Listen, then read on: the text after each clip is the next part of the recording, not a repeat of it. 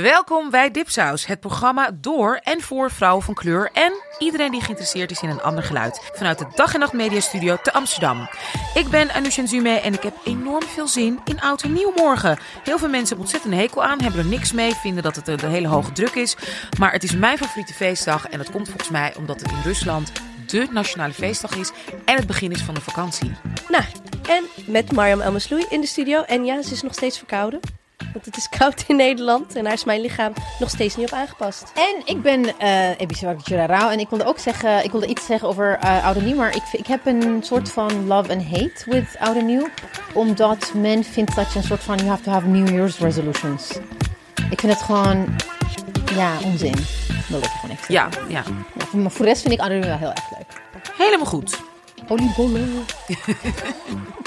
En lieve luisteraars, vergeet je niet te abonneren via dipsaus.org. Daar, zie je, daar zie je dus de relevante links naar iTunes, Spotify, Stitcher en Overcast. Laat ook alsjeblieft uh, vijf sterren recensie achter. Voor minder doen wij het niet. Gaan we het gewoon deleten. Als we geen vijf sterren geven, gewoon delete. Dat kan hè. Blok. Uh, zodat het, dat vergroot namelijk onzichtbaarheid en vindbaarheid ook. Um, we, zijn, we blijven nog steeds een onafhankelijk podcast, want we, we tried all kinds of things. Samenwerkingsverbanden, but our like uniqueness is difficult to be captured in a... Anyway, laat ik uh, geen woord aan maken. But last but not least, abonneer je op onze nieuwsbrief voor leuke artikelen, winacties, evenementen, playlists alle links waar we in deze aflevering naar verwijzen. En onze eigen Dipsaus exclusive essays en recensies. Precies. Nou, lieve dippers, vandaag bij ons te gast hebben we een vrouw die echt staat voor Black Girl Magic. Het is een vrouw die is charmant, ze is prachtig, ze is leeftijdsloos, ze is emotioneel, ze is een gever, ze is een maker. Ze is Ernestine Convalius, yes, eindelijk bij ons in de studio. Eindelijk. Het heeft te lang geduurd. Nou, we gaan het straks natuurlijk heel uitgebreid met je hebben. Over je werk, over je activisme, over feminisme, over de over de, of de anti-imperialistische kampen, waar ik ook in heb gezeten als kind. Jij met je dochter. We gaan het hebben over hoe je deze waanzinnige vrouw bent geworden die je bent. Hoe belangrijk talentontwikkeling voor je is, met name ook in het kader van emancipatie. En ook een heftige gebeurtenis uit jouw jeugd, jeugd, uit jouw jonge jeugd, die jou wel, ja, ondanks alles heeft gemaakt tot wie jij nu bent. Um, we gaan uitgebreid met je daar allemaal over praten. Uh, helemaal hopelijk in gezelligheid en warmte. Maar ik weet niet of je ons programma kent, Ernestine. Maar we gaan eerst altijd naar onze BBBBBBBB's, de Bulk of Bees. Hey Bies, leg eens uit wat dat is. Ja. Um, elke uitzending beginnen we met wat we gelezen hebben, gehoord hebben, beluisterd hebben. Het kan ook gewoon een podcast zijn, radio-uitzending, tv, or even like series, film, books. En het begon eigenlijk books, binge en broadcast. Maar omdat er zoveel andere dingen zijn waar we over willen praten. Een burn. Dus wie wil, wie wil je afkraken? Ja. En uh, wil jij beginnen? Zal ik beginnen? Uh, wie wil beginnen? Ik, ik volgens mij wil jij lekker ja. beginnen, ja. Ik wil beginnen. Ik heb een uh, lekkere binge-watch voor jullie, tenminste. Ik vind het een uh, fantastische binge-watch. Het is een um, serie op Tegenwoordig is het verhuisd naar Amazon. Daarvoor is het uh, de, eerste drie seizoenen waarop uh, um, Netflix gezien. But I don't know why they money probably. Amazon heeft het overgenomen. Het heet The Expanse. The Expanse is een space saga. Just like uh, Game of Thrones is like an epic fantasy. Maar dit is like, het vindt plaats in space. Um, ik heb de eerste drie seizoenen echt achter elkaar gezien. En dan is het over. We didn't know whether there was going to be a seizoen 4 of niet. En seizoen 4 kwam. Het is echt... Ik vind op dit moment like the best sci-fi series there is. I know, ik heb Battlestar Gal Galactica nooit gezien, maar mensen die dat hebben gezien vinden dit echt een fantastische serie. Uh, voor wie de Expanse niet kent, ik ga gewoon even, even kort vertellen waar het over gaat. Uh, het is een ouderwetse epic, opnieuw gebaseerd op gelijknamige geprezen boekenreeks door ene James S.A. Corey. Nog nooit van gehoord. I never heard of the books either. Just like Game of Thrones. Ja, yeah, I've never... Het speelt zich af dus een paar honderd jaar in de toekomst een tijd waarin uh, de zonnestelsel, onze zonnestelsel deels is gekoloniseerd door mensen. Because we're assholes. Sorry. excuse me.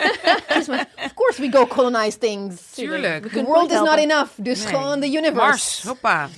En, uh, Met een pak aan, maakt niet ja, uit. En de, de, drie, de, drie, grootste machten zijn dus de Verenigde, Verenigde Naties. Hè, is dan dus oh, ja. de Verenigde Naties rules the earth and the universe.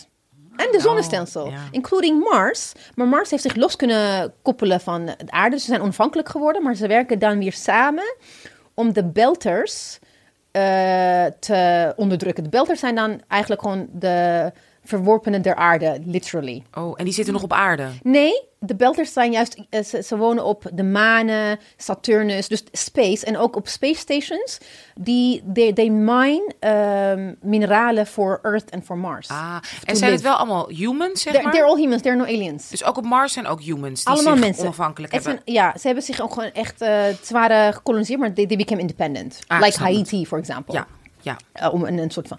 En het interessante is dat de belters zijn dus like the lowly, the low of the low. Uh, en Dat zouden wij zijn, zeg maar. ja. And um, they are always living in zero gravity, omdat ze niet op aarde wonen. Alleen op aarde heb je gravity. Ah, Op de rest van space. Dus hun lichamen zijn ook gewoon aangepast aan zero gravity. En dus de privilege wordt. uh, if, you, if, if you know how to handle yourself on Earth, you're, you're the privileged, class. privileged. Dus living on Earth is living uh, in, in Apollo-laan, Amsterdam. Weet je dat? Het is heel interessant. En uh, ik, ik, ik vind het. Ik, ik, ik heb hier een hele waslijst aan namen die ik wilde opnoemen. Maar de hoofdrolspeler is James Holden. Hij is een of- onofficiële captain van een toegewijde gunship. Waar hij, hij is echt de main character. Hij, hij, he's like the hero die...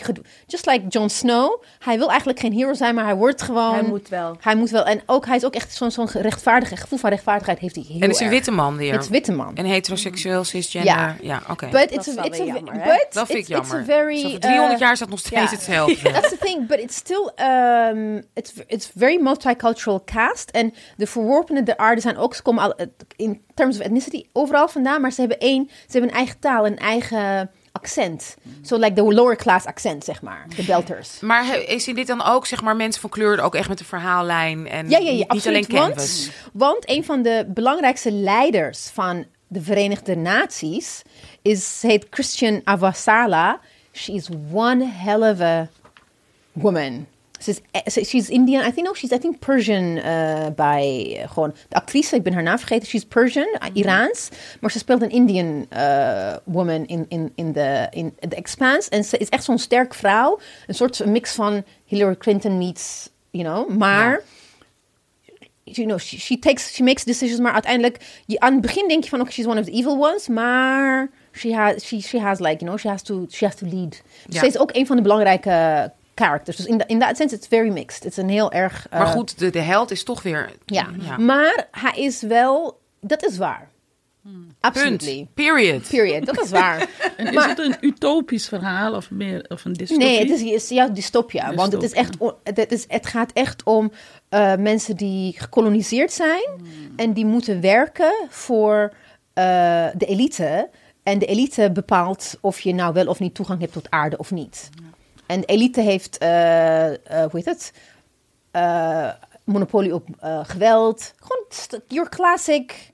Gewoon nu, ja. Actually, capitalism gone completely imperialistic. Ja, but then imperialism gone space. Ja. Maar het is wel echt heel steengoed geschreven. En wat, het is meestal een uur lang. En the way they write, de spanningsboog, like begin, midden, einde. It's excellent. En Echt, goed ik- geschreven, mooie goed, Ik vind het echt goed geschreven, ja. Ik vind, ik vind het echt... eh, Waar, waar zie je dit nou op? Waar kan je dit... de Amazon, Amazon. Ik heb eh, Amazon Amazon, Prime. Prime. Ik heb de Ah. toegang. I'll give you the, my toegang. Nee, ik heb Alexa, dus ik heb Ja? ook Amazon Oh, ja. Prime. In Amerika, want ik woon ja, in New nee, York. dus ik- ja. je ga- ik, ik, vind, ik vind het wel echt gewoon... Het is really, is echt heel goed. Werd werd je er niet triest van? Nee, want... Nee. Ja, ja, waarom niet? Vind ik wel een goede vraag. Nee, maar because like okay, you see, I have to like kind of give the plot a bit away because like the the character, net zoals it's not like Jon Snow or Game of Thrones where your favorite characters die. Dat gebeurt gelukkig niet, maar de mensen die the the, one, the people that you're like uh, rooting for are all still alive, laat ik het zo zeggen. Dat is fijn. Ja, er is no anti-hero-achtig iets. Oké, dus The Expanse. Ja. En je kan het zien op Amazon Prime. Ja. Wat kan je in Nederland ook... Want jij hebt altijd, weet ik, Ja. van VPN. Iedereen Nee, kan Amazon Prime You can kan have het a, zien. ja, you can you can have an Amazon Ja, ik, Prime. ik uh, wil niet hier eh, zeggen hoe ik eh, dingen kijk. Want Nee, het zou, allegedly. Eh, eh, ja, allegedly zou zijn dus- ook gewoon de websites waar je ook gewoon gratis kan streamen hoor. Ja, klopt. Maar gratis is, niet, is heel vaak niet legaal. Maar dat doen, daar gaan we het niet Dat doe ik niet verder. verder hoor. Wil jij wel jouw B meteen eh met ja, ons is delen? goed. Ja, en dat is, ja, ik ben echt een podcastvrouw. Dus al, mijn, al mijn broadcasts, alles wat ik mensen aanraad. En, maar dat vragen mensen mij ook vaak. Hè? Ja. Ik ben nu mijn B aan het goed praten. Mensen vragen mij heel vaak ook van... ehm, jij werkt met podcasts, je produceert ze. Ja. ehm, wat moet ik luisteren? Nou, ehm, oud en nieuw komt eraan. En er is nu een, een hele... Er is nu wel hashtag, weet je, geen vuurwerk meer. Ehm, dat toch heel veel mensen er last van hebben. Ook in, in, Den, ja, in Den Haag werd, hebben we de vreugdevuren niet meer. Dus dan gaat de rest maar in de fik. En ik zag dus bij Ziek, de podcast, ehm, dat ze daar heel veel over aan het tweeten zijn voor mensen met beperkingen en hoeveel last zij kunnen krijgen van eh, vuurwerk. Ehm, dan gaat het om geluid, dan gaat het om hart- en vaatziektes. eh, dan gaat het ook mensen die ehm eh, rolstoelafhankelijk zijn. Ehm, en de zooi dat op de grond blijft liggen waar je niet overheen kan met, de met de wiel. Dus ehm, sowieso was Ziek de podcast een podcast dat ik sporadisch wel eens, eh, wel eens luister. Ehm, in, hun, in hun Twitter-link staat ook in de podcast Ziek doen Tamar en Eline verslag vanuit hun lappenmand.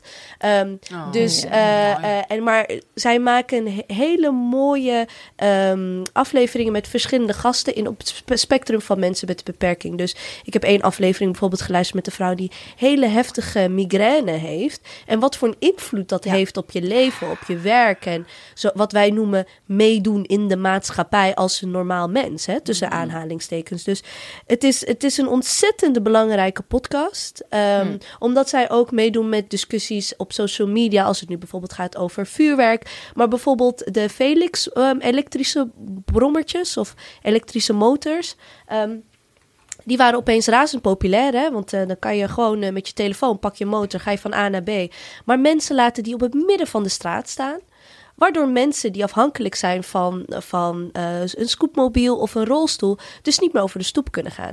En dat zijn allemaal dingen die je als able-bodied, Ja, hè, ja. zoals ik, ja, da- daar loop Vergeet je langs en dat je vergeet je. aan, ja, ja. Dus nu als ik een Felix scooter zie en die staat midden op de, dan, dan gaat hij weg. Snap je? En dat is Ja. iets waar, dat is zo'n belangrijk geluid ehm, binnen de podcastwereld. Ze doen dat volledig onafhankelijk, want het kan zo snel ook misgaan eh, als het gaat over taal. Dus echt een, eh, echt een shout-out ehm, eh, aan Ziek de podcast en aan eh, Tamar en Eline. Die doen geweldig werk en eh, echt een shout-out naar ze. Geweldig.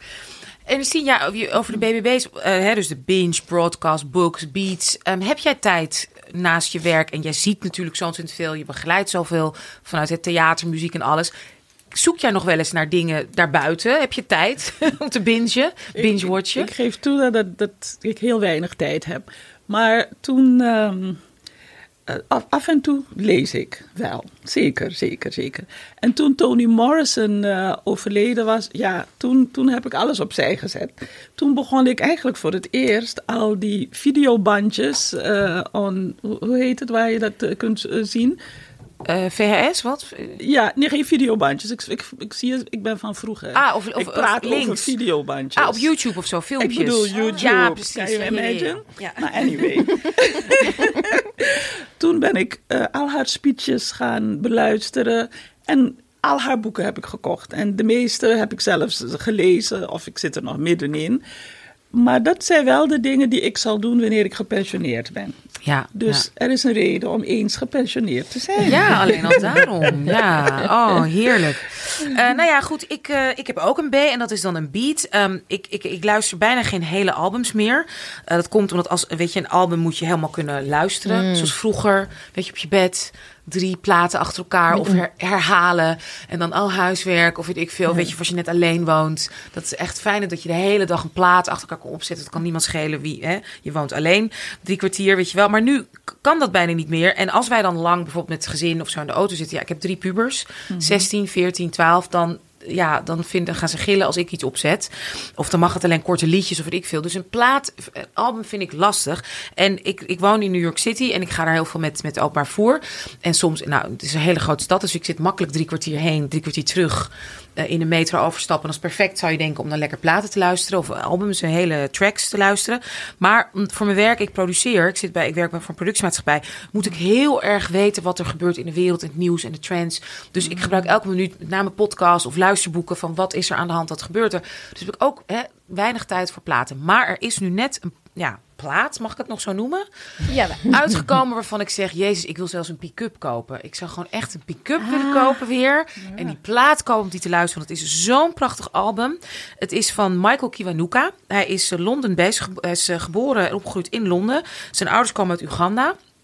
En ehm, zijn muziek past helemaal bij het zoekende gevoel dat ik altijd heb dat je nooit helemaal op je plek bent. Eh, dat, je, dat je dus inderdaad, nou ja, hè, met ouders die dus eh, alles hebben opgegeven om jouw leven beter te maken, die opnieuw ergens zijn begonnen. En dat jij bent geboren in een maatschappij waar ze eigenlijk niet echt op je zitten te wachten, terwijl je bent wel een Engelsman. Ehm, en ja, je hebt ook je Afrikaanse roots en je bent misschien pas tiener als je daar voor het eerst naartoe gaat, als je daar naartoe kan gaan. En eh, ja, dat je dus eigenlijk overal altijd een beetje ontheemd bent en dat je eigenlijk altijd opnieuw die ander bent. En deze plaat heet ook Kiwanuka. Het is zijn meest persoonlijke plaat. Eh, daar analyseert hij dat gevoel en daar deelt hij dat gevoel. En dat is allemaal muzikaal in zijn teksten, met de muziekkeuze, de productiekeuze, hoe het ook is opgenomen, met stukjes die terugkomen. Weer echt een reis dat ik me kan herinneren van vroeger dat je gewoon een heel album achter Ja, elkaar ja, ja, luistert. ja, Je moet het ja. hele album achter Ja. elkaar luisteren. Ja. Het is ook bijna niet, ik bedoel, er zitten wel één of twee tracks die je gewoon helemaal los. En dat worden waarschijnlijk ook hits.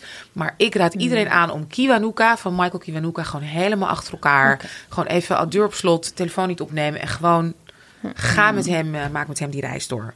Dus dat was mijn, eh, ja, dat is mijn, eh, mijn beat. En nou, daarmee willen we jou dus officieel nog een keer welkom heten.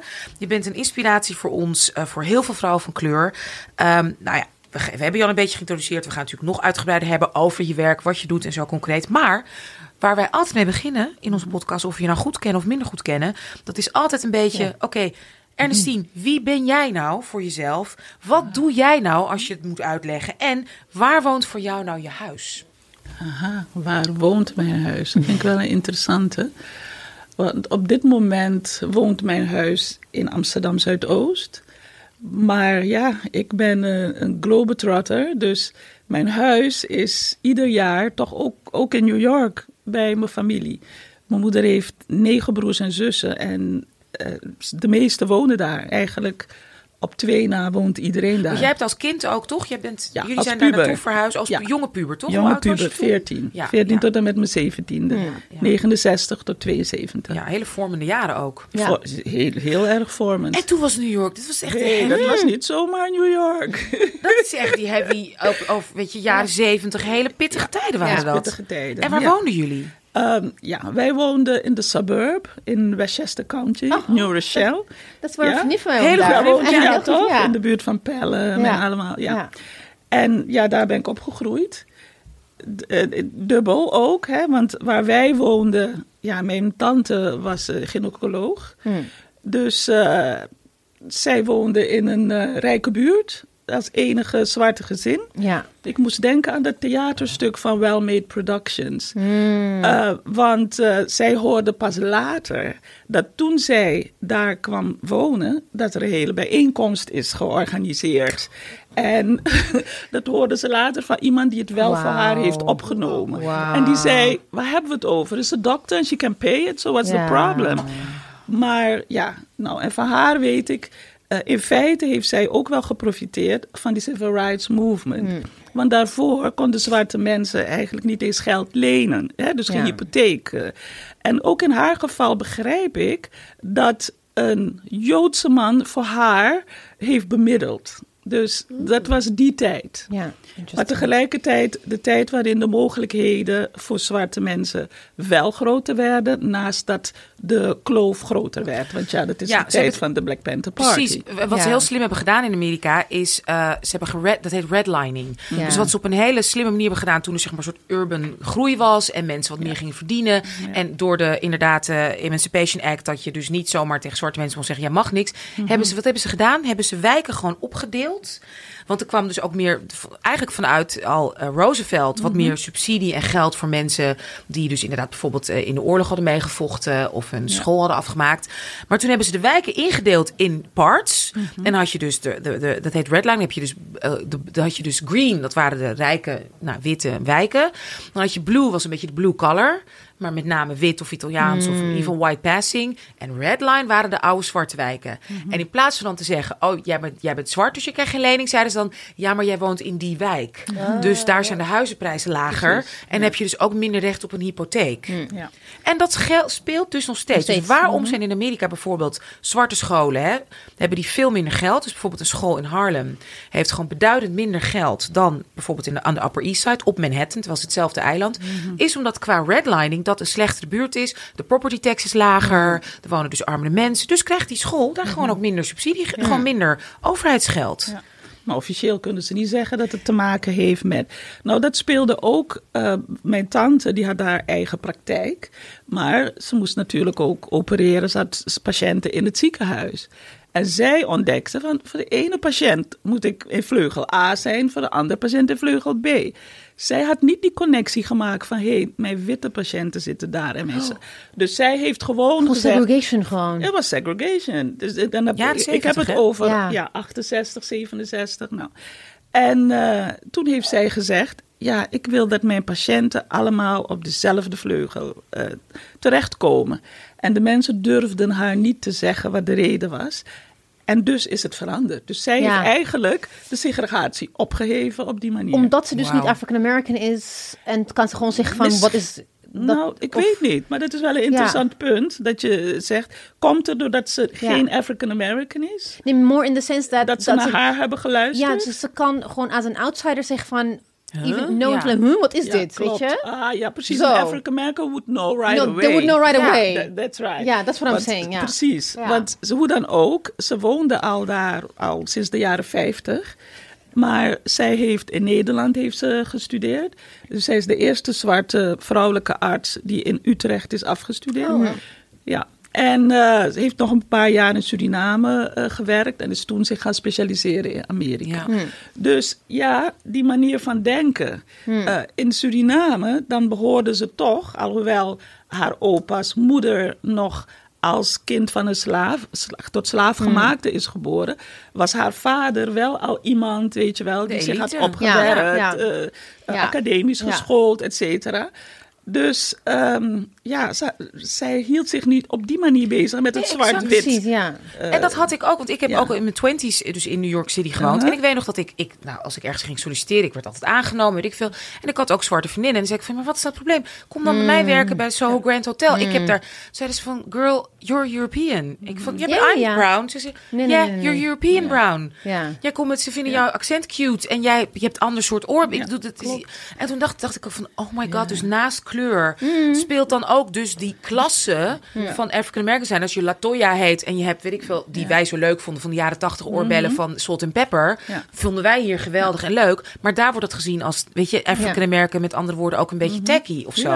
Maar, maar ook die historie die zij historie, met elkaar hebben. Want dan denk ik weer aan mijn andere tante. Zij, zij werkte ook in Amerika, maar als ehm, guidance counselor.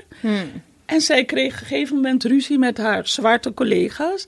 Die vonden dat zij te veel met die witte collega's omging. Ja, En ook. zij had zoiets. Maar ik kijk niet naar ze op. Ik kijk niet op hen neer. What's the problem?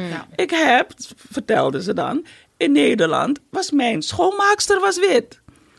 Dus dat is een andere realiteit. Ja. Dat is ook Ja. iets wat ik pas veel later ben gaan begrijpen. dat heb je dus ook, dat heb je ook in Nederland, hè? Because, because dat heb je in Nederland dan is het precies andersom. Like if you're like a, a black American expat, want je bent geen immigrant. Ja. Als je uit Amerika komt, Ja. ben je geen immigrant. If you're a black American uh, expat in Nederland, in Amsterdam dan, Ja. of, of in andere steden, word je gewoon anders behandeld daar. Een Surinamer, een Antilliaan, Klopt. een, Oh. een, een vluchteling. Oh, ja. En dat weet ik ook first hand. Zodra ik Engels spreek, men gaat ervan uit dat ik uit Amerika kom. Ja. Ik ben, dan, het, het, gaat al, het gaat echt 9 van de 10 keer. hey, dus je praat heel veel Engels. Ben je Amerikaans of zo? Ja. Like, nee. Ja, maar ook Eh, zeg maar ik als... heb er een gedicht over geschreven, Ja, zal ik en, je en dan ben je. Amerika- ja, het is echt. Ben, ben je show notes. ja. Dat komt. Ja. Ben je Amerikaans of zo? I'm like, nee. Waarom eh, heb je in Amerika gewoond? Nee. Waar kom je dan vandaan? Ethiopië. Waarom spreek je dan Engels? Meteen, hè? Ja.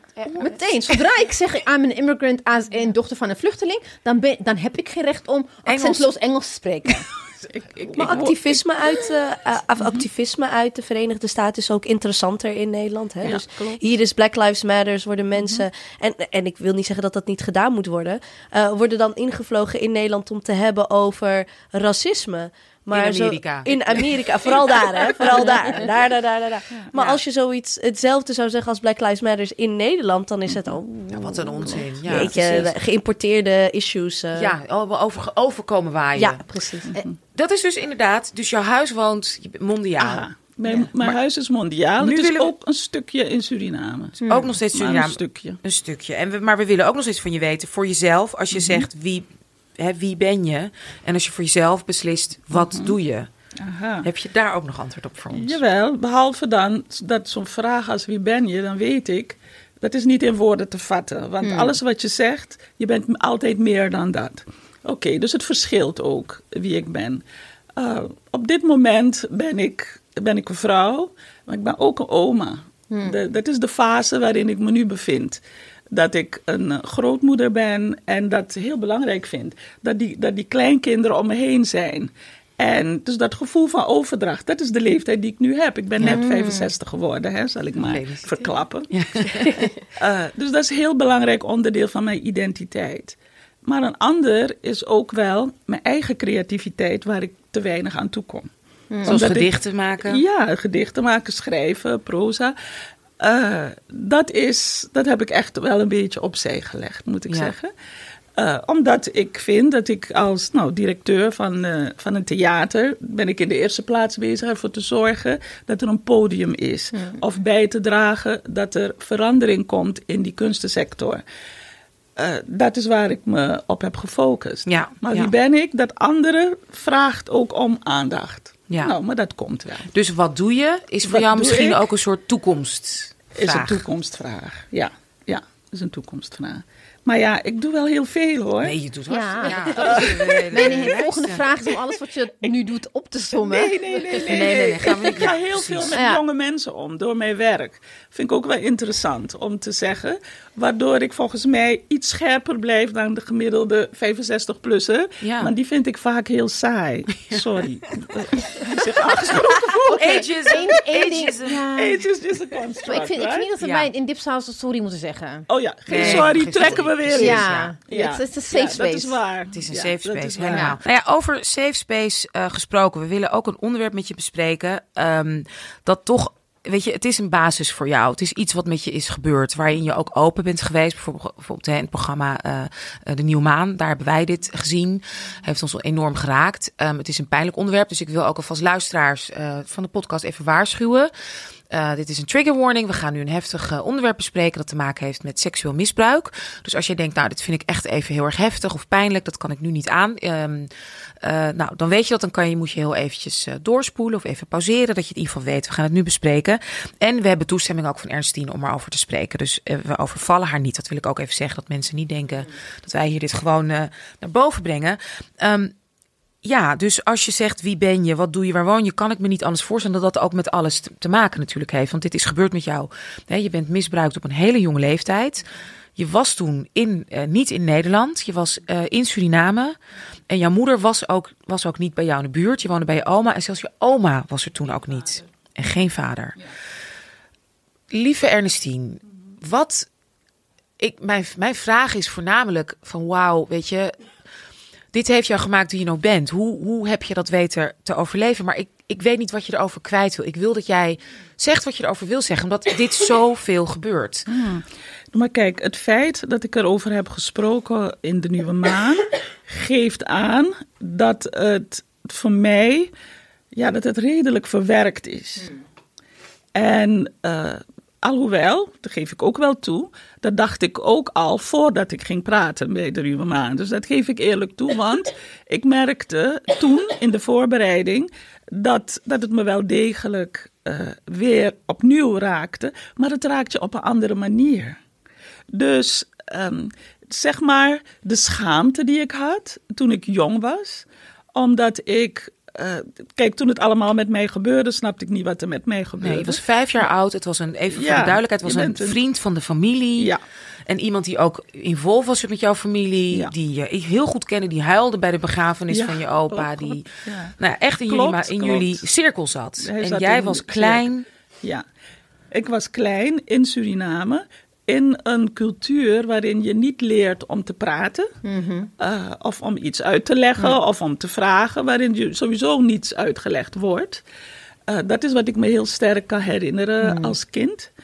En eh, dus als, je leert dan dat dingen je overkomen.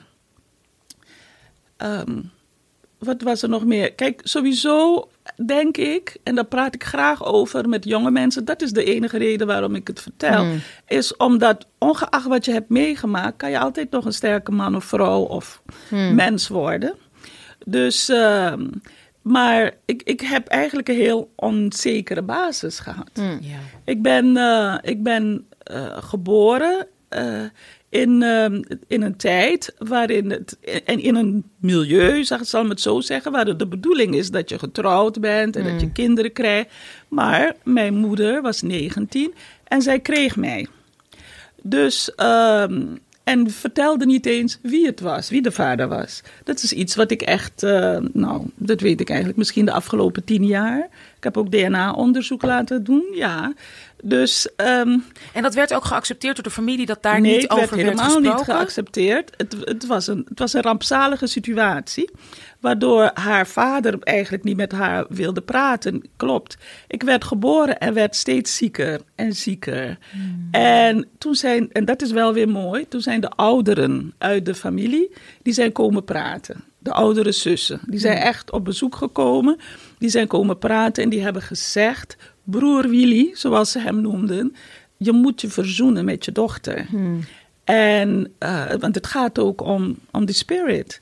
En dat, dat is toen ook goed gegaan, want het ging heel slecht. Waarom ik dit voorbeeld noem, is om te zeggen dat ik denk dat ik altijd een fighting spirit heb gehad. Dat zo kijk ik erop terug. En, eh, ehm, en die fighting spirit is heel belangrijk om te houden. Zie je, en ik raak geëmotioneerd. Waarom? Ja, nee, Vanwege maar- de fighting spirit. Ja, ja. Mhm. Nou, maar uh, wij hebben het natuurlijk, wij praten alleen maar met vrouwen, ook met elkaar praten we heel veel. Ja. We mogen dit bijna niet voelen als vrouw, Mhm. snap je? Het is ook een weg. Ik had vandaag uh, vanochtend ontzettende ruzie met mijn partner en daar zat zijn moeder bij. En Mhm. toen werd ik ook zo afgekapt van dit, ma- stop, dit is een heel naar gesprek, het is heel ongezellig. Ja.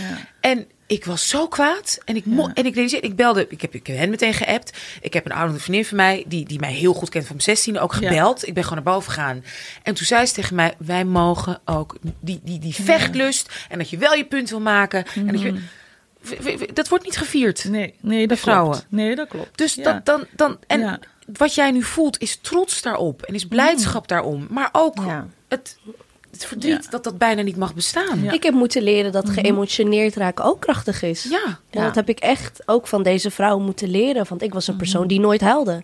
Want je gaat door. Want mijn moeder heeft het zwaar gehad. Mijn, Precies. die had het pas zwaar. Precies. Weet je Ja. wel? En dan, en dan doorgaan. Ja. En als ik dan emotioneel werd, dat, weet je, dan ging, je meteen, ging ik meteen excuses vinden om niet te huilen. Want er is iemand ergens in de wereld die het wel zwaarder heeft. Ja. Dus ja, ja, het, het, het, het, het, het blijft me verbazen dat ik vaak denk van... nou, er zijn, ik ben nu zo omringd door zulke krachtige vrouwen. En Ja. die kunnen nog steeds kwetsbaar en geëmotioneerd raken. I mean, it, over huilen gesproken eh, en ook inderdaad het recht op, op, op, op emo- emoties te tonen. Something happened to me this year that never happened before. Ik, heb, ik, ik was ook gewoon vergeten eigenlijk om hierover te praten. Eh, ik, heb, ik ben in huilen gaan barsten tijdens een zakelijk meeting. Never happened to me before. Never, ever happened to me before. But I was emotional. En ik vond het niet erg, want there were two Dutch people there and they don't know how to react to when people get emotional. Want eh, wat ik doe is dan, ik, ik was, het was nu te ver. Het- maar de neiging bij mij is om je gewoon even vast te pakken. Dat ga ik gewoon even doen. Ja. En dan, dan weet je, dat is dat, dat om even te laten weten van, that's my way of saying it's okay. Maar mensen verkrampten gewoon. Ze lieten me, like, they were like deer caught in headlights. Maar ik dacht van, weet je, ik schaam me niet. Een jaar geleden had ik me echt dood ik ben emotioneel geworden. bezig, ja. Ik heb me gewoon laten raken door iets. Terwijl achteraf dacht ik ook van, ik was ook echt niet per se boos. Ik zei van, ja, ik weet niet wat je gedaan hebt, maar eh dat doe ik niet normaal gesproken hoor. En hij zei ook van, ja, ik, hoe had ik dan moeten reageren, zei hij zo.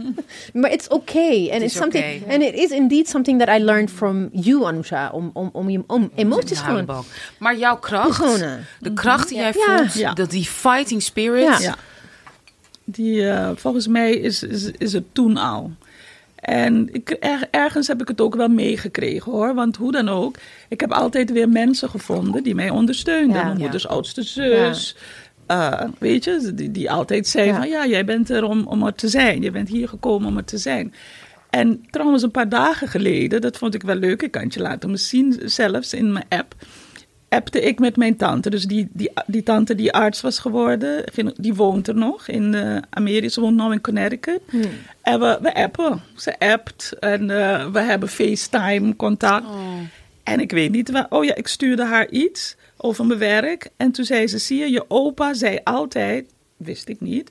Hij zei altijd: Watch and see. Eh, weet je, ze had een moeilijke geboorte, hè, maar zij gaat schitteren. Zij gaat iets met haar. Zij wordt iemand. Zoiets zou hij gezegd hebben. Ja. Ik raakte daar ook emotioneel, want ik dacht: Jeetje. Ja. Ja, Destiny. En Ja. hoe, hoe is het, eh, eh, is het misbruik wat jou is overkomen, werd Mhm. dat meteen besproken? Of is het later naar boven gesproken of totaal niet? Nee. Eh, dat is. Ik heb het. Wacht even hoor. Ik was volgens mij al over de 30. Misschien 33, 34. Toen ik. eh, ik ben wel altijd bezig geweest met zelfreflectie. Eh, of ik ging wel cursussen volgen die daarmee te maken hadden. Afijn, dus in die zin was ik wel bezig om mijn gevoelsleven te begrijpen. Ik las ook veel poëzie. En, eh, op en, en ik had besloten van ik ga alles opruimen wat mij tegenhoudt. Dus eh, ik schreef eh, brieven naar mijn tantes of mijn ooms van ja, toen hebben jullie me geslagen en dit en dat. Ik wil helderheid. I was cleaning up. Dat was op, op 30 of daarvoor al? Dat nee, was al... nee, in, in mijn 32, 33 Oh, zo. wauw. I was cleaning up. Zou ik ook moeten doen. Ja, nee, oh ja, jullie zijn zo, zo, zo jong. Ja, luister naar me. Eh, dus zo, I was cleaning up. En een van de dingen was dat ik vond, ik moet die confrontatie aangaan. Wauw. En, ehm, en ik moet er eens over gesproken hebben. Dus dat was het moeilijkste van alles. Ehm, ik, eh, ik had het nog nooit met iemand gesproken, niet met een vriend, geen vriendin, niets. Maar ik wist, ik moest het oplossen. Dus toen heb ik een vriendin eh, gevraagd. Eh, trouwens, ik kan haar naam wel noemen, dat is Ida Does, die nou de filmer is. Ja. Toen heb ik haar gevraagd om, om te komen luisteren. Nou, echt, jullie moesten me zien. Ik lag, het leek wel alsof het het ergste van deze wereld was wat ik zou gaan vertellen. Ik lag op de bank, het liefst wilde ik onder die bank. Ehm, en ik heb het verteld. Ze is heel. Want het, het punt wat je niet kunt eh, inleven is: hoe zal iemand reageren?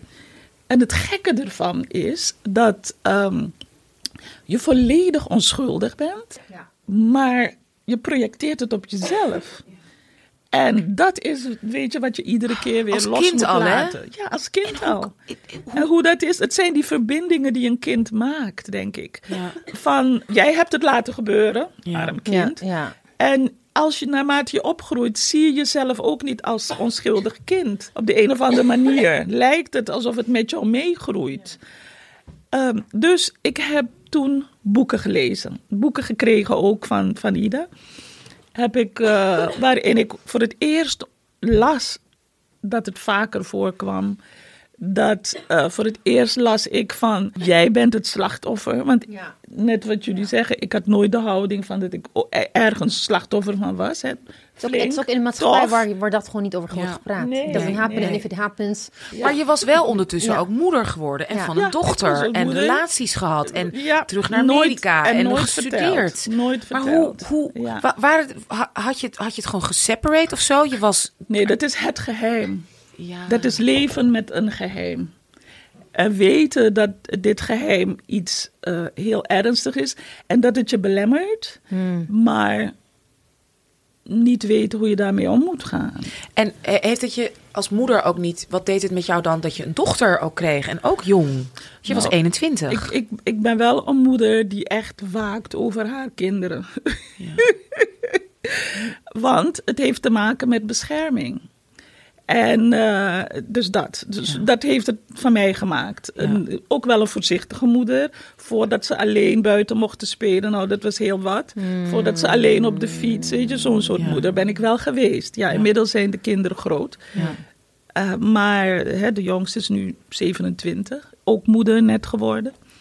Maar dus dat heeft het voor mij gemaakt. Mij, ja. Ja, maar dus en, en het vertellen en daarna kwam zeg maar een healing of, of hoe kan je hier ooit van helen?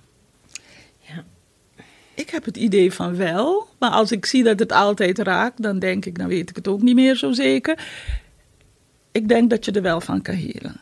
Je hoeft niet, want je bent het niet, hè? je hebt het meegemaakt. Het heeft, me ge- het heeft me gevormd. Ik kan anderen beter begrijpen. Maar ik ben bijvoorbeeld niet zo iemand die in allerlei praatgroepen gaat zitten. Die dat duizend en één keer wil horen. Dat, dat niet. Nee. Uh, ik ben, uh, ik heb wel, vooral vlak na de nieuwe maan, zijn er allerlei mensen naar mij toegekomen. Sommigen hebben me geschreven.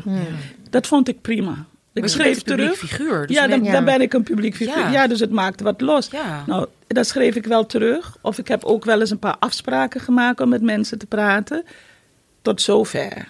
Dus het is niet, dat- ik wil het niet de hele tijd herhalen, herhalen. Want ik ben toch al verder gegaan. En eh, de nieuwe maan was een manier om iets voor iemand te betekenen. Maar ik blijf niet in dingen steken, dat niet.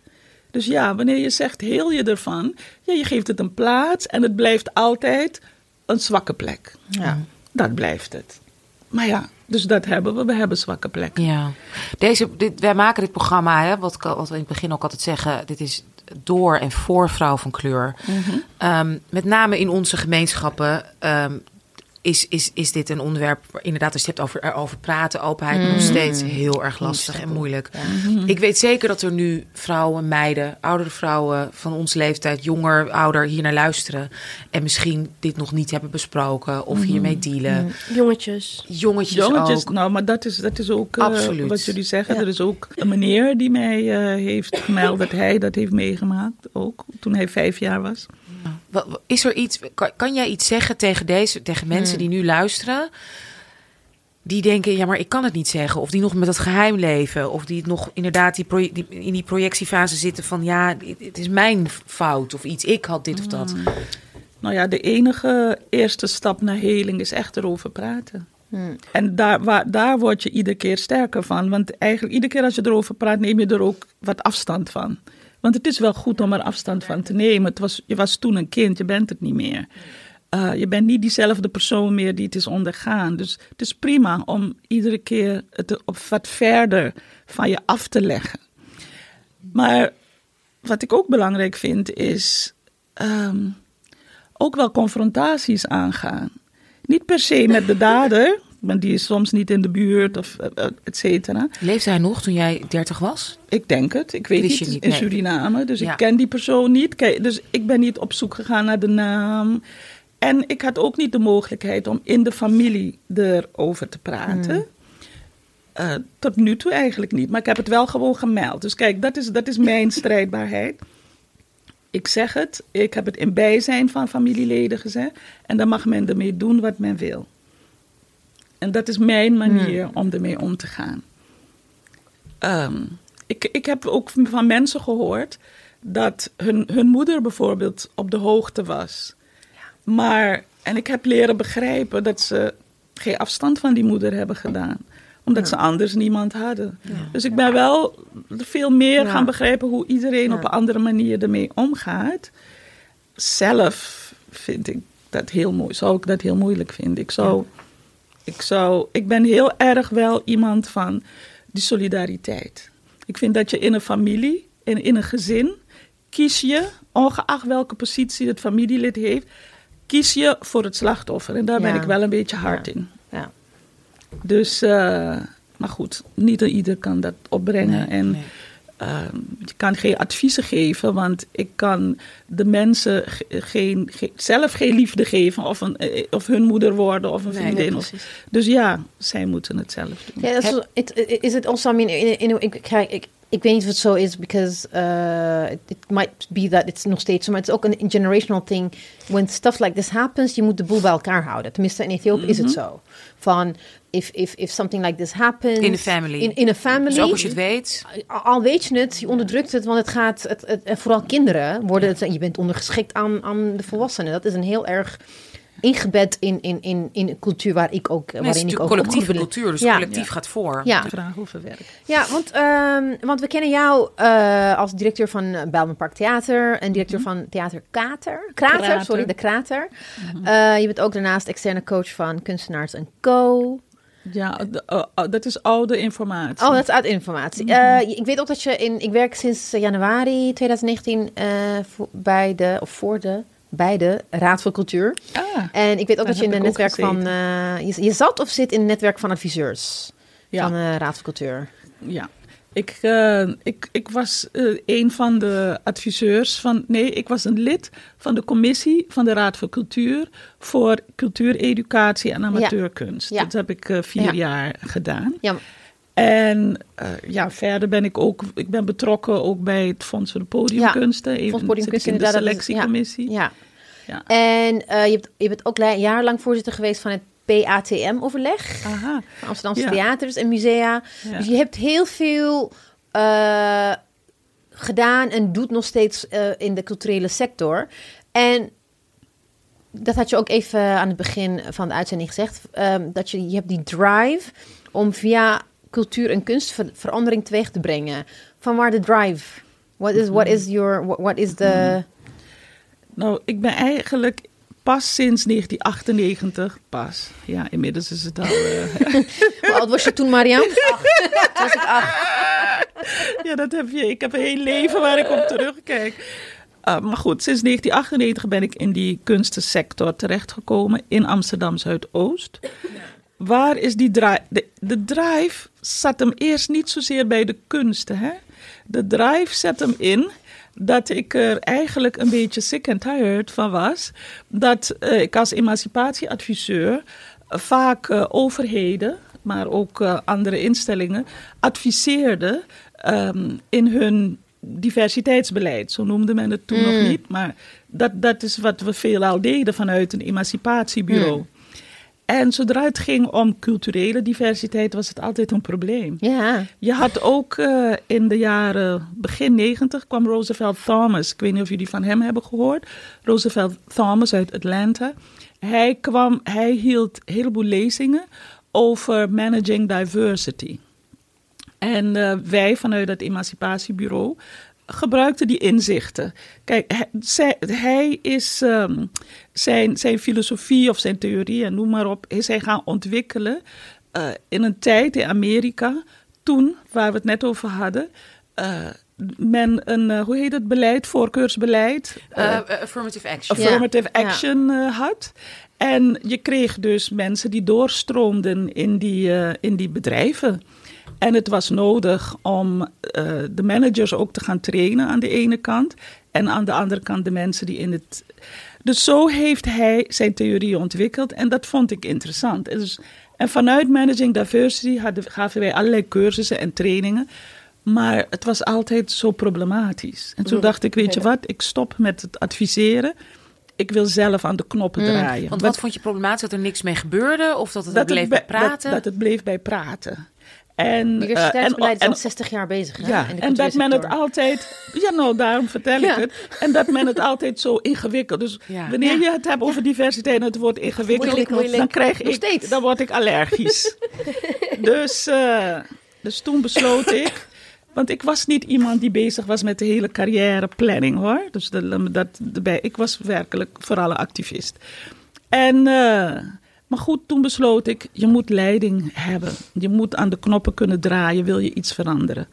En ik wil laten zien dat het mogelijk is. Dat was mijn drive. En toen kwam ik in, eh, bij Krater. Ik zag Ja. een functie. Ik woonde intussen al in Zuidoost. En dacht, nou, dat is mooi. En, en daar ontdekte ik hoe er in die kunstensector gekeken werd naar bijvoorbeeld Zuidoost.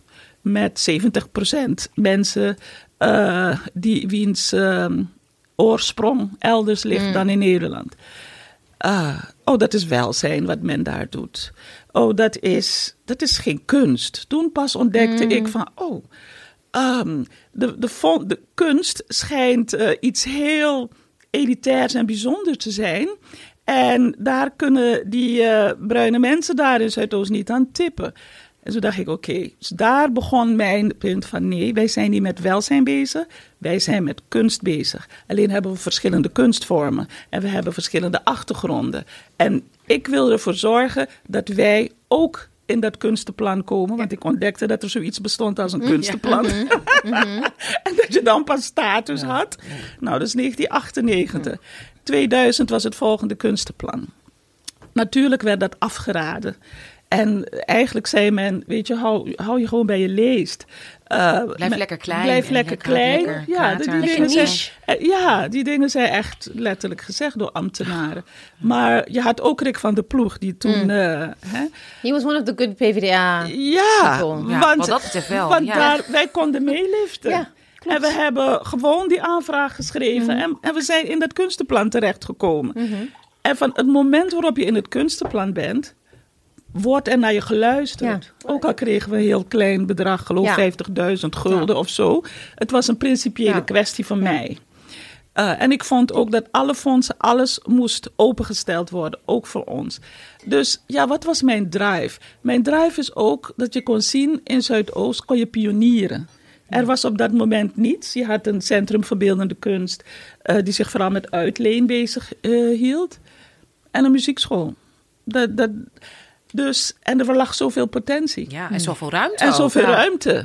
Ja. Dus dat is het. Waardoor ik op een gegeven moment ben de jeugdtheaterschool begonnen, theaterwerkplaats, et cetera. En nou ja, en nu zitten we in het Bijlmerpark Theater. Maar ik heb nog steeds bij het Theater. Ik, bedoel, het is, ik vind het geweldig dat, dat het juist een hele een, een veilige en niet al te grote ruimte is. Maar ik begrijp niet dat op die plek, waar zoveel plek ook is, dat er niet ook daarnaast of daarbij ook een grote, weet je, ook nog een grote zaal is. En Een goede makkelijke parkeerplek. Ja. Dat de gemeente niet er even voor heeft gezorgd dat er Ja. net iets makkelijker verbinding is Klopt. om daar te komen. Want daarmee, ik- dat ik bijna zit van ja, dus ik, ik, ik geloof die complottheorieën. Maar ja, als je het zo organiseert, gaat het natuurlijk ook. Het groeit nog steeds wel. Het heeft ontzettende bekendheid en een naam. Maar het had toch zoveel meer kunnen zijn als er nou net ook een bushalte was doorgetrokken, parkeergarage eronder en ook nog een grote zaal. Dat jullie ook makkelijker de commerciële dingen ook kunnen boeken om weer geld te verdienen. maar ook de manier waarop het nog steeds eh, in, in, in de Dutch, eh, Amsterdamse culturele, sect, eh, culturele circles, hoe er gekeken wordt naar programmeren in een Parktheater. In de sens dat, eh, ik, ik weet nog dat er, ik weet niet eens meer welk programma het was, dat ze, dat ze het heel normaal vonden om in de kranten en overal te zeggen dat je, als je naar de Parktheater wilde voor een bepaalde reeks programma's, dat je met de bus vanuit het centrum naar Parktheater kon gebracht worden. Ah, I- ik weet I- ik was tot hebt. op mijn botten beledigd. Ze kunnen het gewoon met een fucking tram eh, naar de Bijlmer. Eh, Of ze kunnen het gewoon Ja. met Nee, maar metro. je nog best een stuk lopen. ja. Nee, maar, nee, maar het was echt gewoon letterlijk vanuit Ja, het centrum. Ik- Vanuit het centrum, ja. Vanuit het centrum met een Ja. bus. Ja, ja. Je kan ook gewoon... Nee, maar oké, maar waarom Mhm. is, heeft de gemeente, pakt het dan nog steeds na al die jaren Ja. niet dus wat slimmer en concreter aan dat ze niet snappen van, ah nou, als we nu die zaal hebben, het loopt zo goed, het is zo succesvol, moet er natuurlijk ook een grotere zaal bij, moet er ook een goede parkeergarage Mhm. bij en moet er ook inderdaad die bus gewoon worden doorgetrokken, dat die gewoon elke dag gaat, zes keer per dag, in plaats van af en toe als bij mijn boeken doet. Nee, maar niet anders. Maar bijvoorbeeld, what if, what if, you're, if you live in Zuidoost en je wil naar de Bali? Waarom is er geen bus vanuit de Bijlmer die rechtstreeks naar de Bali gaat? Daar, daar wordt niet... Weet je, de feit dat dat safari, dat Ja. safari-element was wat mij ook gewoon heel erg tegen... Alsof ze onveilig zijn dat ze in een bus met z'n... echt- Ja, hebben een eigen bus. We gaan Oh met my god, ik was echt... Maar- echt Maar nou even over, omdat, Ja. weet je, we horen eh, overal... Ik kom natuurlijk ook uit de theaterwereld. Nou, uh, Bisse werkt Mhm. nu eh, voor de Raad. Eh Marjam eh, zit in Den Haag in de politiek. Heeft ook te maken met zowel kunst en cultuur... en, al, en de intersecties ook van kleur en Mhm, armoede en zeker. alles. Want Den Haag heeft in principe hetzelfde probleem. Bij jou gebeurt het. Het gebeurt Mhm. daar. Waarom wordt dit dus hier dan... Dus is het dan niet makkelijker? En dat jullie meer geld juist krijgen en groter? Want dat ding is toen mooi gebouwd. Waarom niet ook een grote zaal eraan? Ja. En een Nou ja, ik denk dat wat we nu moeten doen is gaan meeliften met die enorme veranderingen die er gaan plaatsvinden. Er, gaat, er gaan binnen 10 of 20 jaar wonen er 30.000 mensen meer in, eh, in, in, in de Bijlmer. Witte mensen. Ja. eh, dat, die, kans is, die kans is groot. Die kans is groot. Het is geen huis doen. Al mijn vrienden Ja. zijn nu Klopt, allemaal daar aan het klopt, kijken. klopt. Ja, Ja. zo Ja, het, is, het is hard nu. Ja. Maar als het gaat om, oké, waarom wa- is er geen groter eh, theater? We hadden te maken met stadsdelen. De, en de, en ik, Hmm. ik zal je zeggen, nadat het Bijlmer Parktheater was opgeleverd, in het tweede jaar was er weer een ander politiek bestel, of Mhm. geen bestel, geen bestel, een andere eh, een politieke samenstelling in eh, het Gemeente. stadsdeel. In, Oh, in stadsdeel. Ja, Stadsdeel ja, Zuidoost. Stadsdeel Zuidoost. Ja. Moest ik opnieuw gaan uitleggen waarom een theater überhaupt nodig was. Ja, maar dit Ja? ja, ontzettend. Lokale ja, ik Ja, werk in de lokale lokale politiek. politiek. Dat Ja. kan veranderen. Dus de ene jaar. Ehm, in, in Den Haag al alleen, Ja. dit jaar, eh, waar de coalitie dus uit elkaar is gevallen. Ja. Nou, er is gewoon 30.000 euro meer voor sociale huurwoningen. En dat heeft. En dat had gewoon, als dit coalitie was gebleven, was het Ja. niet veranderd. Misschien over twee jaar. Klopt. Maar de, de veranderingen, lokaal Precies, gezien, lokaal politiek precies. is echt Ja. heel belangrijk. En de lokale, het was dusdanig dat eh, zij beweerden van dat wij kostendekkend, we moesten zelfs winst maken. Met een keukentje van, nou ja, je weet, we hebben Maar dat eigenlijk geen gebeurt- keuken. Ik bedoel, ik, ik, bedoel, ik heb mijn hele leven, ik- je weet, ik speel Mhm. al honderd jaar. Ik ben in Cheaters, overal theaters, allemaal niet winstgevend. Nee. Krijgen allemaal subsidie. In Assen, het grootste theater Ja. volgens mij zo ongeveer in Nederland. Ja. Ga mij niet vertellen dat ze Assen? winst maken. Nee. Oh, Mm, dat nou, dat ding, ze zijn niet Ja. verplicht. Ja, Ik, ik maar hoe, overtuig je Ja. de lokale politici? Ja. Eh, zelfs met benchmarking, zelfs met... Nee, wij moesten elk jaar 10.000 inleveren. Met als gevolg dat zo rond 2015 we bijna zijn omgetuimeld. Eh, Want ik wil vragen, eh, zit Bijlmer Parktheater in de basisinfrastructuur? Wij zitten in de basis. Van landelijk of... eh, Nee, stedelijk. Zie je dat het ding, maar wa- waarom zou niet, waarom Niet is, landelijk, ja. waarom is het niet landelijk? Want we waarom kunnen ze niet vinden. wa- waarom zijn we ze alle wel, andere, maar ze zijn er ja. niet. Ja, nee, daar is geen publiek voor. Is allemaal daar altijd vol, altijd uitverkocht. Al- Ik ben vaker in de Belmer Parktheater geweest. En ik kom niet uit, Amst- ik kom niet uit Amsterdam. Dan in elk theater in Amsterdam dan ook. Ook Utrecht niet. Dat is een Belmer Parktheater. En ik kom niet eens uit Amsterdam. Ja. En ja, je moet een stuk lopen van Belmer Ja. en dat soort dingen. Maar je doet het. Want Nee, je maar weet mensen, goed mensen die ook naar eh het concertgebouw gaan, die niet uit Amsterdam komen, moeten ook gewoon afstanden afleggen. Maar vanuit eh, Utrecht naar eh, concertgebouw is er geen speciale bus, weet je? Ik, dat is echt, ik vind het echt zo... Ja, ja, ja. Nee, dat weet je, dus ik. dat, dat, dat, dat status apart wat, wat het krijgt, within the, like as an anomaly. Dat, je zou denken dat het anno 2019 al voorbij Nee, zou zijn. Maar wat ik raar wel? vind, en daarom zeg ik, ik wil niet complottheorieën zeggen, maar het lijkt wel alsof dat wel zo is. Omdat je wel denkt van, Ja. vooral als je er staat, denk je, oké, ik zie hier heel veel ruimte. Ja. Ja. Ik zie hier een gigantisch zwembad naast, weet ik veel. Ja. En hier, En hè? dan heb Ja. je dat voor 200 zoveel zitplaatsen. ja, terwijl Ja. hoeveel mensen wonen er in Zuidoost? 80.000, bij- bijna 85. Nee, klopt. Maar weet je, ik heb gedacht, ik laat het over aan de volgende generatie. Om die strijd Dat, te dat, gaan is ook. Ja. dat is ook een goed... eh, Want dit, dit gevecht ja. om zelfs dit theater Ja. tot stand te Ja. brengen. En want het is meer dan een gebouw, hè? besef dat wel. Ja. Uh, want hoe dan ook bereiken we, cohesie, ja. we, berei- we bereiken honderden jongeren die daar gewoon dagelijks bezig zijn om zich te ontwikkelen. Uh, er zijn uh, nieuwe theatermakers, uh, mensen die nieuwe stukken hebben leren schrijven. Dus het is meer dan een theater dat programmeert. Veel meer. En, en die investering vind ik belangrijk. Dus daar, Heel daarom heb ik op een gegeven moment echt voor gekozen. Van zorg ervoor dat dit zichtbaar wordt, dat dit erkend wordt. En dat we nu in de basisinfrastructuur zeggen, ja, ik bekijk het steeds historisch. Hè? Als je beseft van dat men Wat er- zoiets had van hou je bij je leest. en, dat we, en niet alleen hou je bij je leest, kunst wordt gemaakt in het centrum. Dat was het idee. De periferie speelde niet Ja. mee. En dat is pas bij, tijdens het vo- vorige kunstenplan is dat gebeurd. Toen kwamen we, en ook nu denk ik, dat, nee nu weet ik wel zeker, komen wij ook in die basisinfrastructuur. Het is ook goed voor jullie om te weten dat we steeds hebben moeten woekeren met geld. Hmm. En dan kan je niet bouwen. Het is pas sinds we in die basisinfrastructuur zijn, dat we konden gaan bouwen, dat we een theaterstuk konden maken samen met, met Orkater. Ook een heel gevecht hoor. Ook met van. zelf gevecht Ja, niet? zeker. Ook Tuurlijk. met Orkater een gevecht. Niets komt vanzelf. Nee. Zeker. Eh, het, is, het heeft een, een aanloop van jaren gehad. Is het wel eh, kwaliteit? We letten op de kwaliteit. We, he- we, hebben, goed? Goed Nederland. we hebben geborst Ja. met elkaar. En hoe gaat Maar- het nu? Is het het maar waard geweest? de- de- het resultaat is, is wel dat ze naar. Ik bedoel, je hebt nu de nieuwkomers. Dat bestaat uit. eh, f- eh, hoe heten ze? Sojuk. Zijn vier, vijf mensen Ja, van kleur. Dat is voor het eerst, gigantische Ja. voor het eerst in hun geschiedenis. Ja, ja ongelooflijk. Dus ehm, ja, en ook nu volgend jaar willen we met hen samenwerken. Er is een bepaald vertrouwen gegroeid. Kijk, besef, het is altijd juggelen, om het maar zo Ja, te ja. zeggen. Hè? Eh, het is niet mijn theater. Het is niet per definitie een zwart theater. Dus dat zijn wel de omstandigheden waarbinnen we. Maar wat we doen is wel een safe space creëren voor alle mensen van kleur, voor alle zwarte jonge mensen, om zich daar te kunnen ontwikkelen. Ja. Ja, want we hebben het, eh, ja, precies. We hebben het nu gehad over dat, eh, dat je vaak terugblikt. Nou, ik ben dus van de jongere generatie, dus ik moet allemaal gaan oplossen. ik ga, ik, ik, eh, kom maar, kom maar, is, is prima.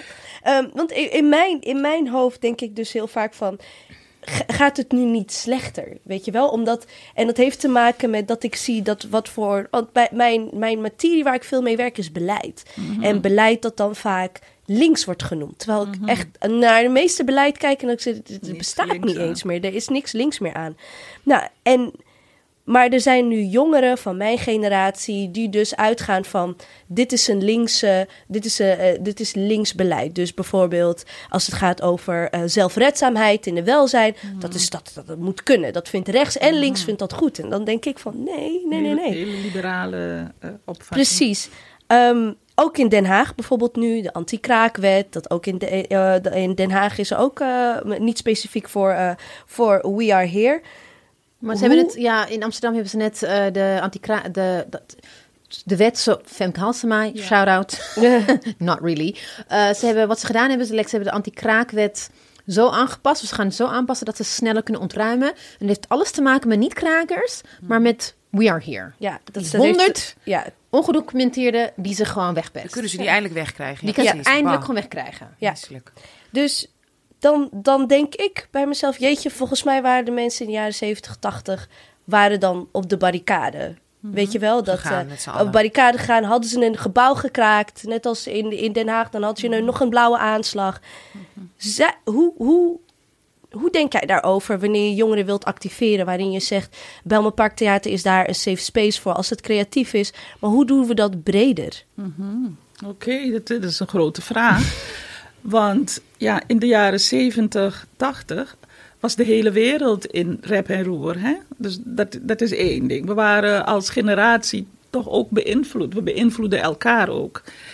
Ehm, dat is één kant van de zaak. Aan de andere kant moet je je voorstellen, eh, actie voeren is ook niet een spel. Nee, zeker Nee. niet. Want, eh, dus ehm, de, de, de overheden nu, de se- secret services, et cetera, hebben zich verder ontwikkeld. Hebben het Ja. veel beter in de smiezen dan toen. Toen waren dat de eerste acties. Ook Ja. van de Molukkers. Nou ja, daar Mm. zit een uh, Molukker, Mm, vandaar mm, dat ik Ja, jouw, man Ook van- zit ja, heel lief bij ons in de studio. hier. En hij is ook van, van, de. Molukkers, wat ze niet, allemaal niet hebben gedaan. Mhm. Maar dat was voor het eerst. Ja. Maar nu is men voorbereid. Ja, dat is waar. Kan meekijken, kan meeluisteren. Nederland is een van Alexa. de... Ja. Ja, in, in Nederland is een van de, volgens mij, Europese landen waar ze alles, when it comes to like... eh, Je mag hier heel veel. je mag heel veel, maar... eh, Jij niet als burger. niet als burger. Inlichtingen mogen inlichtingen en waardoor ze they know they, they can squash things before It Before happens. it happens. Eh, Oké, ik kan me wel herinneren, moet ik ineens denken aan toen, toen ik zelf jong was en in Amerika woonde. Dat, toen, toen had de Black Panther allerlei sympathiegroepen hè, voor sympathisanten. Tuurlijk mocht ik daar niet aan meedoen. Wij gingen wel stiekem naar hun rallies in Columbia University. eh, van de Young Lords en van de eh, Black Panthers. Maar als een vriendin van mij alleen maar op bezoek was geweest bij zo'n eh, bijeenkomst, stond, stond de inlichtingendienst al voor de deur. deur. Ja. Hè? Maar zij zijn natuurlijk nog veel verder dan zoals het hier was. Dus ik denk dat de omstandigheden wel een stuk moeilijker zijn. Dus het vraagt ook om veel betere organisatie. En veel beter realiseren van wat de situatie is. Ehm, dat heb je gezien ook met die kick-out Zwarte Pieten die zo vreselijk zijn aangevallen. Ja. Marjam Dan zat moet je in het zat daar, van... Ja, jij was soort- want ja, jij was bij ons in het. Belmer Ja. Eh, toen dacht ik ook, ook als ik soms kijk naar demonstraties, denk ik, beseffen jullie wel, je hebt altijd de ordendienst nodig. Dat Ja, hadden ja, wij. ja. Je moet voorbereid zijn op dat soort zaken. Ja. Bestuderen, ja. Klopt. Dus ja, en is- ehm, Dus we moeten ons beter organiseren, zeg Je je moet het eigenlijk. beter organiseren. En dat moet, zo'n organisatie moet, moet, moet op poten worden gezet. Moet, moet, Ja, dat moet- ja, want nu denk ik wel gebeurt het dan sporadisch. eh, sporadisch dus het is heel vaak reactionair op dat moment. hè? ja. Dus dan komt er een demonstratie en dat heeft dan te maken met een, een, een specifiek event. En dat heb je daar misschien een jaar en dan, en dan weet je, dan, eh dan appt dat weer een beetje. Nou, Kick-Out Zwarte Piet is denk ik in Nederland een van de, eh, weet je, lang, lang lopende. Maar het, het staat nu wel aan een, in, op een kantelpunt waarin je het harder moet gaan pakken op ook ehm, ehm, van... Oké, de discussie is nu niet klaar als er geen Zwarte Piet meer is. We- Dat moet dus doorgetrokken worden. En daar ben ik wel bang voor of dat, niet, dat dat niet lukt in Nederland. In Nederland lukt het nog niet om te, te kunnen organiseren als het gaat om zorg en welzijn. Dat wordt nog Ja, heel klein. Het is, Het is, nog, het is nog heel klein. Ik bedoel, als zoiets als. En ik blijf mij nog steeds verbazen over toen de studiefinanciering werd afgeschaft in Nederland. En ik stond daar met Ja. 20, 50 misschien studenten voor de Tweede Kamer. Dat ik echt dacht van. nee, Waar is iedereen? Waar is iedereen? Want ik kan me nog herinneren dat ze in België. Denk ik, de treinkaartje het 15 cent duurder maakte. Alles stond stil. Alles stond stil. Hier in Nederland. NS, volledige monopolie. Mensen kunnen bijna niet meer met OV, omdat het zo duur is. Dat je t- eh, hebben ze verzonnen, ja, je moet nu een kaart hebben. En er moet altijd 20 euro op staan. Ja, anders kan je niet eens een kaart. En, en eh, in Nederland is ja, zo'n Oké. beetje zo, oh, oh, ja, jammer, ja, vervelend. Wat is dat? Is dat cultuur? Ja, dat is die mis van organisatie, denk ik. Ja, en dat ik- ge- ik- gepolder ook. Ik, ik denk, gepolder. ja, daarom dus ik, ik, wat ik miste, wat ik, ehm, one of the reasons why I- this question was in there was also because wat je zei van dat, dat er back in the days, er, de, de, het land stond in rep roer, ook wereldwijd, maar nu ook. Dat is the thing. Want ik dus, ja. ik vind nu, nu de verrechtsing, je hebt Boris in, in UK, heel, heel Europa is verrechts, Ja. maar het probleem, denk ik, het verschil tussen nu en vroeger is. Back in the days, you, you, you, there was a political ideology dat heet links. Links bestaat, Ja. dat links bestaat gewoon nu niet. En, en ik vind dat zelfs eh, Kick-Out Zwart Piet heeft een, een afgebakend Ja. eh, strijd. Precies. Maar als je echt gewoon naar de politics kijkt van iedereen die daar meedoet, people are liberal, progressive liberals. En die, ik zou, ik zou willen dat eh, much more wa- wat jij, waar, waar je vandaan komt, waar mijn vader ook vandaan komt, dat, dat je de, de breder maatschappelijk issues je, je eigen maakt. En ook strijdt voor niet alleen maar datgene wat jou raakt, maar ook inderdaad ongelijkheid. De we are here. Waarom, zijn, waarom zouden we niet met z'n allen ook gewoon actie moeten voeren tegen wat er nu voor Ja. here gebeurt? Waarom niet Omdat zorg? individualisme gewoon is doorgetrokken. Precies. Dus je links- denkt gewoon links van, is oh, weg. Links is weg, omdat je nu hier in deze maatschappij kan denken... nou weet je, als het met mij goed gaat en de Ja, kinderen gaat goed... is het gewoon oké. En Een, een grotere Klaar. groep heeft het iets beter. En Ja. dus ook, ook onze mensen hebben het beter. Dus je gaat Ja. dat dat dat Ja. dat Ik kan mijn studie wel betalen, Ja. bij wijze van spreken. Ja. Of nou, Ja. dan helpt mijn tante Ja. of die of die. Ja. Dus het is niet meer een collectieve strijd van...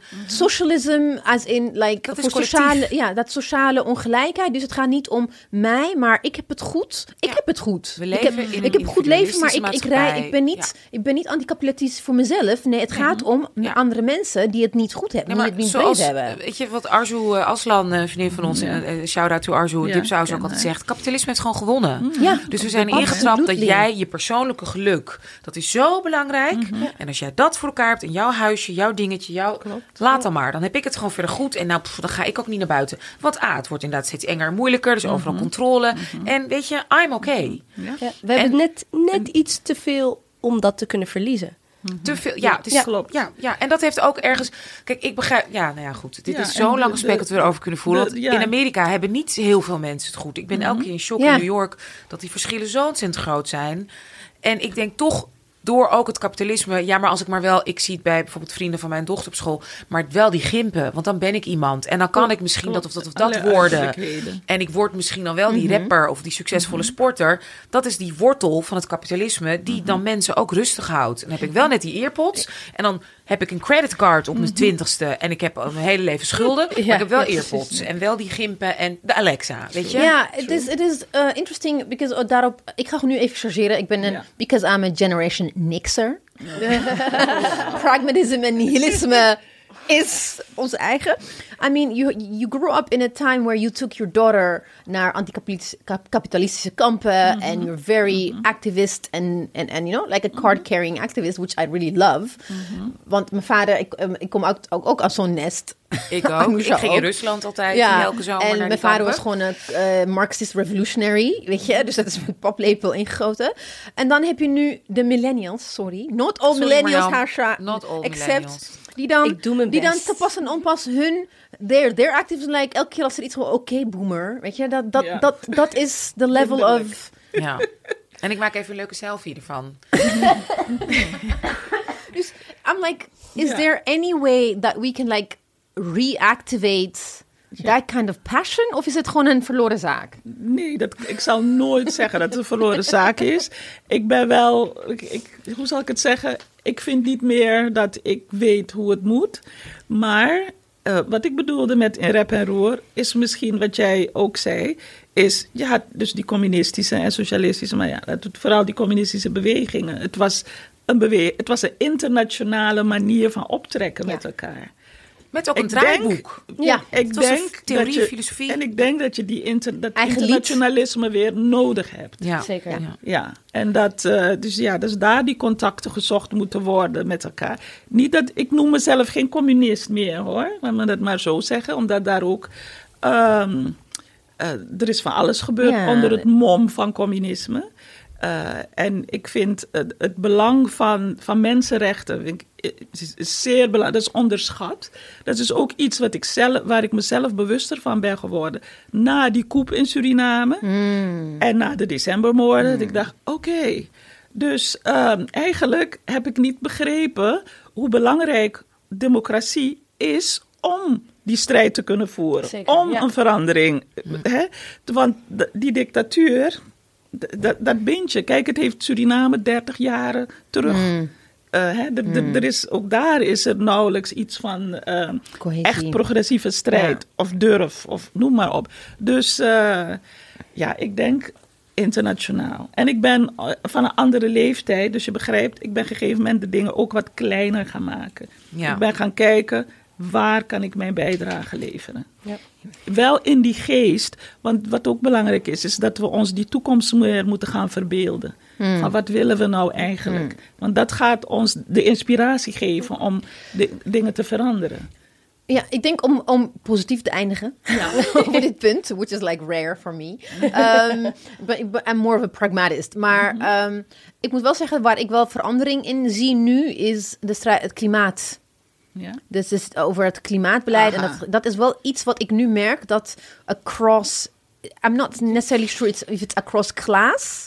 Het is nog steeds wel een elite bezigheid. Ja, maar het is wel wat ik wel merk. We vechten niet echt voor, volgens mij, voor Nee. eh, Bangladesh of voor Nee, nee, nee, nee, nee, nee, voor- maar het is wel iets dat nu wat ik merk dat eh, het is niet alleen maar it used to be like a white people thing, like de GroenLinks stemmer tree hugger thing, Mhm. Ja, maar het is nu wat breder Nee. geworden dan dat. Ja, het is gewoon iets voor mij wat ik ook wel zie. mondialer. Ja, het is Mondialer ja, het, het het- moet wel mondialer, maar het is nog steeds het gaat om ons en het gaat om eh, sh- shaming als je met een vliegtuig reist, Mhm. in plaats van dat je nadenkt van waarom moet ik een, een individu shamen, maar ik moet Ja. kijken naar op wie ga ik stemmen die subsidie, de- dat vliegtuig subsidieert. Dus Nou dat ja, dat is ook heel luxe, maar ook wat het effect is dat wij hier bijvoorbeeld nog steeds zoveel vlees hebben en weet ik veel, waar allemaal dieren en landen Mhm. en zelfs met soja, want nee, want dan willen we allemaal. Het schijnt dat bijvoorbeeld amandelmelk, Ja. dat is verschrikkelijk Soja. voor heel veel Ja. landen en soja, nou dat weten we al, maar dus Quinoa. dat, dat Ja. mag voor mij ook wel wat. Dat, dat what, what I was trying to say is like, het is, het is wel iets dat iedereen bindt, maar het is wel heel erg een westers eh, elitaire be- navelstaardige bezigheid. Want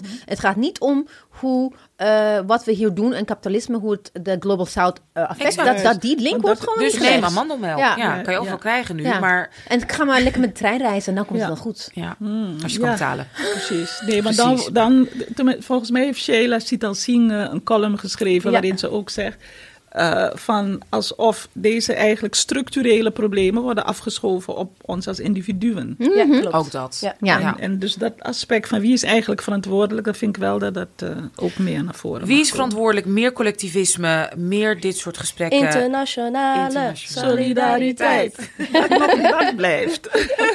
Nou, dankjewel voor dit eh, ja, Pro- Jij zei, je kwam binnen, je zei, ja, oh, een uurtje. Nou, dat is het dus niet geworden, sorry. Maar je man hier, die zit gewoon nog lekker.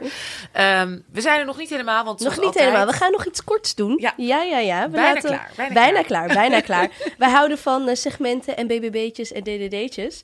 Ehm, wij gaan afsluiten met dat eh, je een hele moeilijke keuze gaat maken tussen de drie D's. Met wie ga je eh, drinken, dansen of dipsausen? En dipsausen betekent eigenlijk wat wij met z'n drieën doen. De hele tijd. Hij lacht. Oh, Het lachen. Wie? Oh, haar man. Ja, moet je Ja, even man. Oh, sorry. ik zag hem echt zo Ik kniffelen. zich zeker af met wie ik dit ga doen. met, dus, met- Oh, is het? Pak meteen de camera erbij, wat? Ik Dus dipsaus is eigenlijk wat wij heel vaak doen. Samen elkaar opbellen wanneer je ruzie hebt met je partner. Maar ook welke BH-maat heb ik ook alweer. Want dat vergeet ik, dat- maar dat weet Abise. En we gaan... ehm, wat moet ik kijken, wat moet ik niet doen? Dus intiem met alle telefoon, ehm, appen, twitteren. Ehm, dus dat is dipsaus wat wij dus doen. Dus de drie mo- moeilijke, makkelijke namen die je krijgt is één... Femke Halsema. Twee... Denzel Washington. En de derde, Harry Delafonte. Belafonte. Mm, Belafonte. De Bella- Oh, god. Be- ja. Je maakt het... Kijk, één is afgewezen. Maar... Maar je moet iets met, met Nee, je- diegene je- doen. Je ja, je moet alle kiezen. drie één van de drie Ja. dingen doen. Ja. En nog belangrijker, waarom? Oké, oh. Het is verplicht. Dus, dus, dus ik moet iets doen met uh, Ja, Drinken, Ja. dansen of dipsausen. dipsausen, zeg maar. Oké. Ja, want dat is heel veel contact, hè? Ja, dat vind ik niet erg, maar ik kan wel gewoon zeggen wat ik vind. Ah. Oké. Ja, heel slim. En wat vind jij? nee, nee, nee, you don't have to say ik zeg anything. niets. En, en wie is de volgende? Nou, dat, dat, we- dus dan is nog drinken en dansen over. Dus eh, ga je Oh, drinken en dansen met oh, Denzel Maar Washington? dan is het makkelijk. Ik Drink- ga dansen met Denzel. Yeah. En ik ga drinken met eh, Harry Harry, Belafonte. want, Ja, wat eh, gaan jullie dan drinken? Oh, ja, ik weet je, ik drink gewoon... ehm, even kijken, gemberbier. Ah, Of Oh, gembersap. Ja. oh, heerlijk. Ja, Oh. Ik, eh, ik vond het een goede keuze. oké. Ja. Ik vond het een goede Ja, het keuze. was, heel, het was heel helder. Het was heel helder gewoon. Want dansen met Femke Halsema, weet ik niet. Iets te intiem. Dankjewel, Ernestine. Ehm, maar ik wil even één vraag stellen voordat we afsluiten. Wat mogen we niet missen binnenkort in het Bijlmerpark Theater? Voor het komend seizoen. Is er iets waar we... Nou, ko- komen jullie in ieder geval naar, gewoon naar de receptie op 16 januari. Ja. Laten we van daaruit beginnen. Ja, Goed, helemaal goed. Ik ben er helaas niet bij, maar mijn meiden natuurlijk wel. Die zijn er helemaal bij. Eh, lieve luisteraars, nou ik hoop dat jullie hebben genoten van de uitzending. Blijf vooral ook onze website checken, dipsaus.org. Mail ons. Zie je nog mensen die je vindt die moeten bij je langskomen of onderwerpen die moeten worden besproken. Ernestine, ontzettend bedankt. Ja. Bedankt voor je openheid, voor je warmte en voor je tijd. En ehm, ja, je bent echt, echt hè, onze Black Girl Magic. Ja. Yes, Mooi. dank u wel. En een happy en, mooie wensen voor Ja, 2020. beste wensen. voor Beste wensen. Ik wil nog even één ding Oh. even zeggen. Dat, it's a general call to everyone who's listening. Als je, eh, wij ontvangen graag eh, liefdesbrieven. Oké. Als jullie tips hebben, ideeën, or you just want to ask a question wat we in de uitzending kunnen bespreken, mail ons at dipsauspodcast@gmail.com. Bye. All right, that's a wrap. En we willen natuurlijk onze sponsoren bedanken. Dag en Nacht Media, onze lieve loyale partner. En Get Revue die onze nieuwsbrief faciliteert.